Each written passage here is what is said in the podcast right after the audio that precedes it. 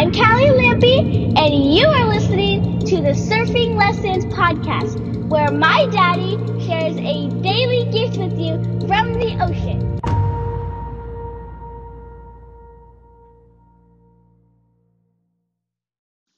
What's up, guys? Welcome to Surfing Proverbs with Ryan.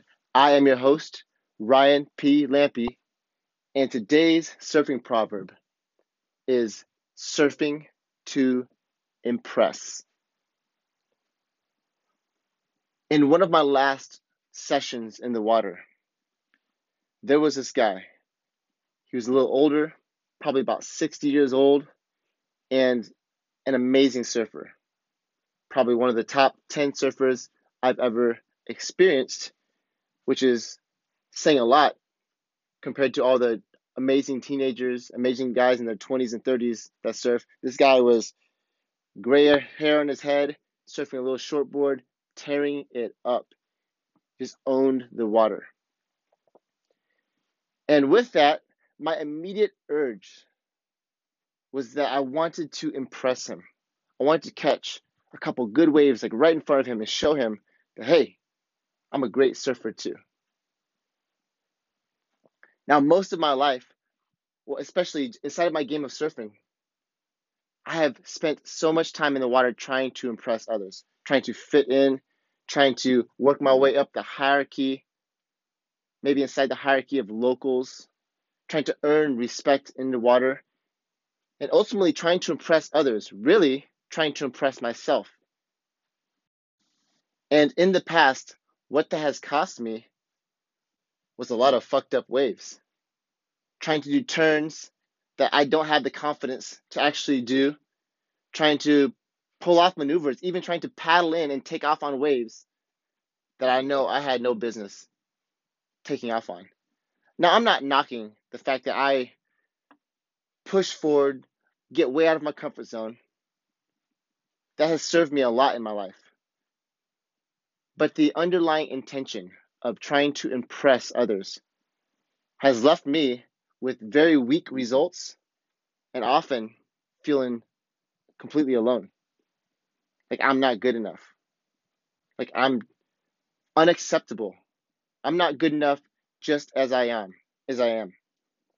So instead of acknowledging the full truth of where I am in my journey, where I am in my game of surfing, I'm trying to live to this higher game and impress with an with a performance and displaying a better version of myself.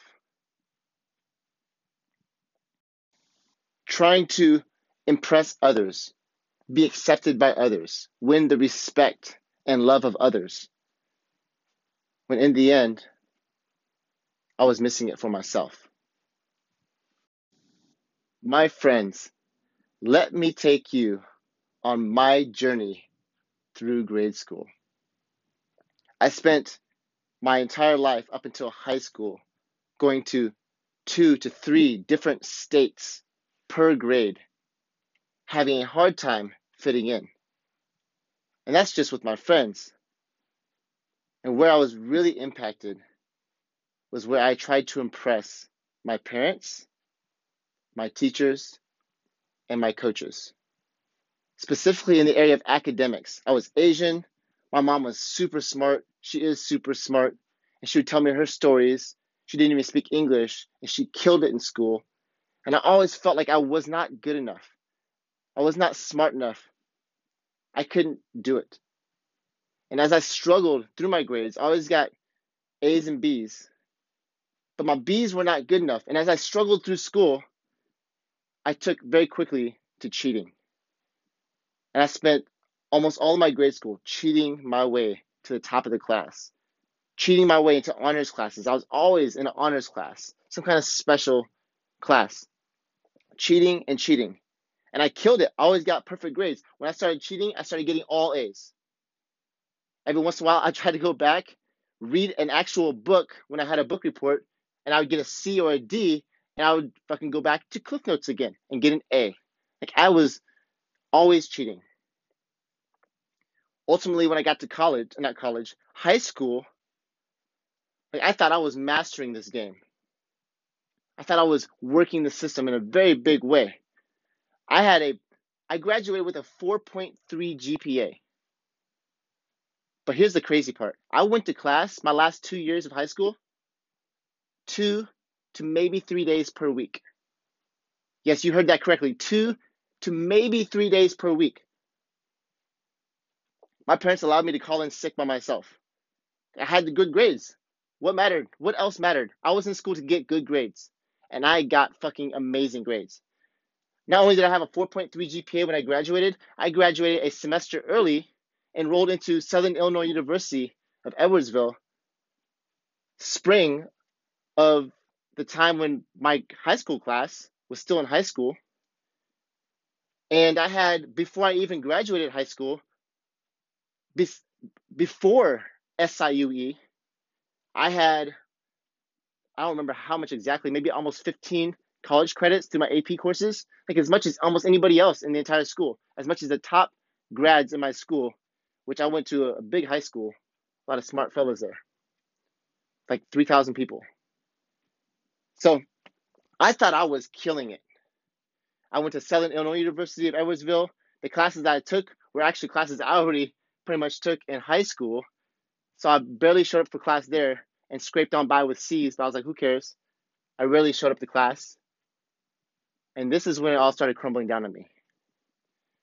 When I went to Oral Roberts University, drove to Tulsa and went to school there. This is where I met Lucy. And I struggled with school. I struggled to even show up to class, my morning classes. And they had this policy if you didn't show up to class, you dropped a letter grade. Like after, I think, three times, you dropped a letter grade for every time you missed after that. And nearly every single semester, all my classes, I dropped a letter grade, at least one, sometimes all the way to failure, because simply just because I didn't even show up to class. And that's besides the fact that I was struggling with grades, struggling, working my ass off. Not working my ass off, struggling often because I didn't work my ass off, procrastinating, thinking I was better than I am. See, I had spent my entire life in grade school impressing my teachers, impressing my coaches. They always talked about it. Impressing my parents, impressing my friends, even. I think my friends, because most of them knew that I cheated, my friends were more impressed that I cheated and cheated so effectively and efficiently than the fact that I got good grades. And in the end, all that deception, all those lies, ultimately deceiving myself, lying to myself, where I lived in this fantasy I was working to impress everyone, yet myself inside, I was struggling. I was dying. I felt so alone. Like no one else that I knew struggled so much, so as much as I did in college. No one else had as bad as grades I did. I failed more classes than anybody I knew around me at Oral Roberts University. I had some impressive feats, some crazy procrastination feats, where we'd have two months for a research paper, 50 pages. I would wait to the very last day before it was due, start it, work for 18 hours straight, and get an A. And that like that would keep my ego up and help me uphold my lies and uphold my facade to impress everyone. It gave me this feeling of, yeah, I am intelligent. I am enough. I am smart enough. When all along, my true feelings that I hid, what I felt I was never enough. I hated reading. I hated this. I can't do this. I'm not like these other students. These other students might have got B's and C's in, in high school, but they actually got them. I didn't get shit in high school. Thought I worked the system, but I only shot myself in the foot again and again and again. This took me years and years to recover from. And even like when I thought I recovered, like I, I keep on finding again and again where I I'm actually living in some kind of fantasy that I think I'm more intelligent and I know more than I actually do. I remember in Los Angeles, maybe six years ago, seven years ago, I got really crazy into reading books. I literally had this dream. I had this dream that reoccurred for since college. And this dream came back to me like at least once a month. Like I'm not joking. At least once a month. This was my nightmare. And it was that I was back in Oral Roberts University, back in school. After the military, after my deployment, feel like I conquered the world. And all of a sudden, I would be back in my school, failing my classes. Don't have, I show up to class, don't have my homework done. Like that was just the worst feeling. And that showed up as a nightmare for me, like once a month since I got out of school, like for years and years. And then in Los Angeles, I got into this habit of reading books. Man, I read less than a dozen books all throughout college, all throughout college and high school. And then all of a sudden, I got in this role. I was reading, I don't even know, just I read hundreds and hundreds and hundreds and hundreds of books. It was crazy. And I saw some some big results, but for myself, my own self-esteem, my confidence in myself and my intelligence, it went through the roof. I literally stopped having those nightmares. And I felt on top of the world.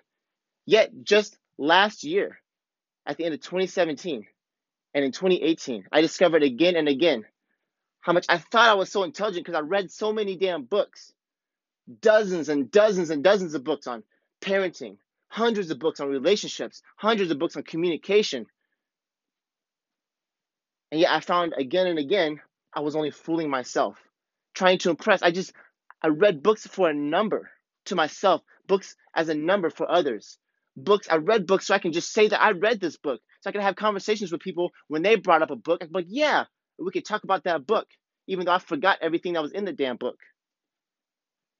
And I discovered last year how powerful when I just take one book and apply everything inside my life, make it my own. Take the book, take one chapter out of the book and make it my own. Apply it inside of my family, apply it inside of my relationships. And I discovered once again last year how full of shit I am. How much I'm trying to impress my friends, impress my parents with this number of books that I read. When in the end, ultimately, I was empty. I was alone. I didn't feel like enough, which was why I was reading all the books to begin with. So, where across your life are you working your ass off to impress? And it is costing you in a very big way. You're left feeling alone. You're left feeling empty. You're left without a foundation to actually create powerful results in your life. Are you trying to impress your wife? Everything I'm talking right now, like I I have been there. Trying to impress your wife, trying to impress your children, impress your neighbors, impress your pastor, impress your teachers, impress your coach or your coaches. Here's a big one. You find yourself trying to impress God, working your ass off to earn his respect. Where in your life are you working hard to impress someone else rather than simply acknowledging exactly where you are in your journey? And inside of that acknowledgement, you find a, a clean, firm foundation for actually building the man you want to become, actually building and creating the results that you truly want in your heart. Where is that for you? Get out your journal and write it down. Where are you trying to impress someone? And then after that, the second thing I have for you is what is the impact on you and your family that you are not completely acknowledging who you are and where you are inside of your own journey, but are rather trying to impress someone? How does that impact you? How do you feel inside? Are you empty, alone? You feel stuck and lost like me? Feel uh, like insignificant, like you're not enough? I don't know. What is it? You write that down for you. This simple exercise, I didn't say easy, but simple, is an excellent foundation for you to create powerful results in your life. Often much greater results, but better yet, often completely new results. Results that would be otherwise impossible if it wasn't for this foundation of brutal honesty with yourself. And let me give you a tip. You will get out of this what you put into it. So I encourage you to create some space for yourself for this journaling assignment. Create some very open, clear space for you to just be with yourself and write. Look at this space not as an assignment, but as an investment. An investment into you, your heart, because you are worth it. All right. That is all I have for you today. Thank you guys for listening to my story. Thank you for being here. And if it resonates with you, if it inspires you, please share this with one person you know. And if you haven't already, I would love if you went to iTunes and left a review for me and help me get this podcast out in front of more surfers. Thanks, guys. I love you all. You have a fantastic rest of your day, and I'll catch you guys tomorrow on Surfing Proverbs with Ryan. Thank you for listening to the Surfing Lessons podcast. For more Lampy craziness, find my daddy on Facebook at Ryan P. Lampy and have a powerful